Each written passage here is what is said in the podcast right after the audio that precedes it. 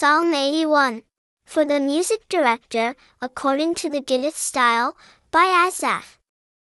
Shout for joy to God, our source of strength. Shout out to the God of Jacob. Sing a song and play the tambourine, the pleasant sounding harp, and the ten stringed instrument.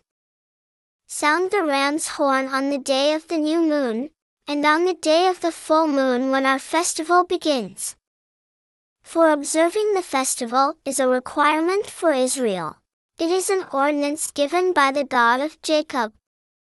He decreed it as a regulation in Joseph, when he attacked the land of Egypt. I heard a voice I did not recognize. It said, I removed the burden from his shoulder. His hands were released from holding the basket. In your distress you called out, and I rescued you. I answered you from a dark thundercloud. I tested you at the waters of Meribah. I said, Listen, my people. I will warn you.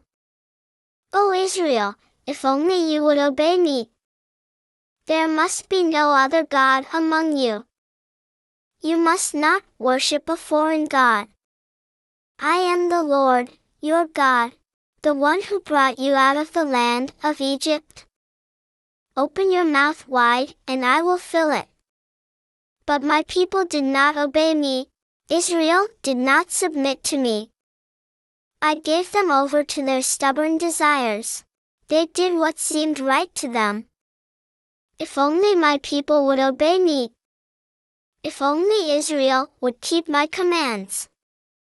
Then I would quickly subdue their enemies, and attack their adversaries. May those who hate the Lord cower in fear before him. May they be permanently humiliated.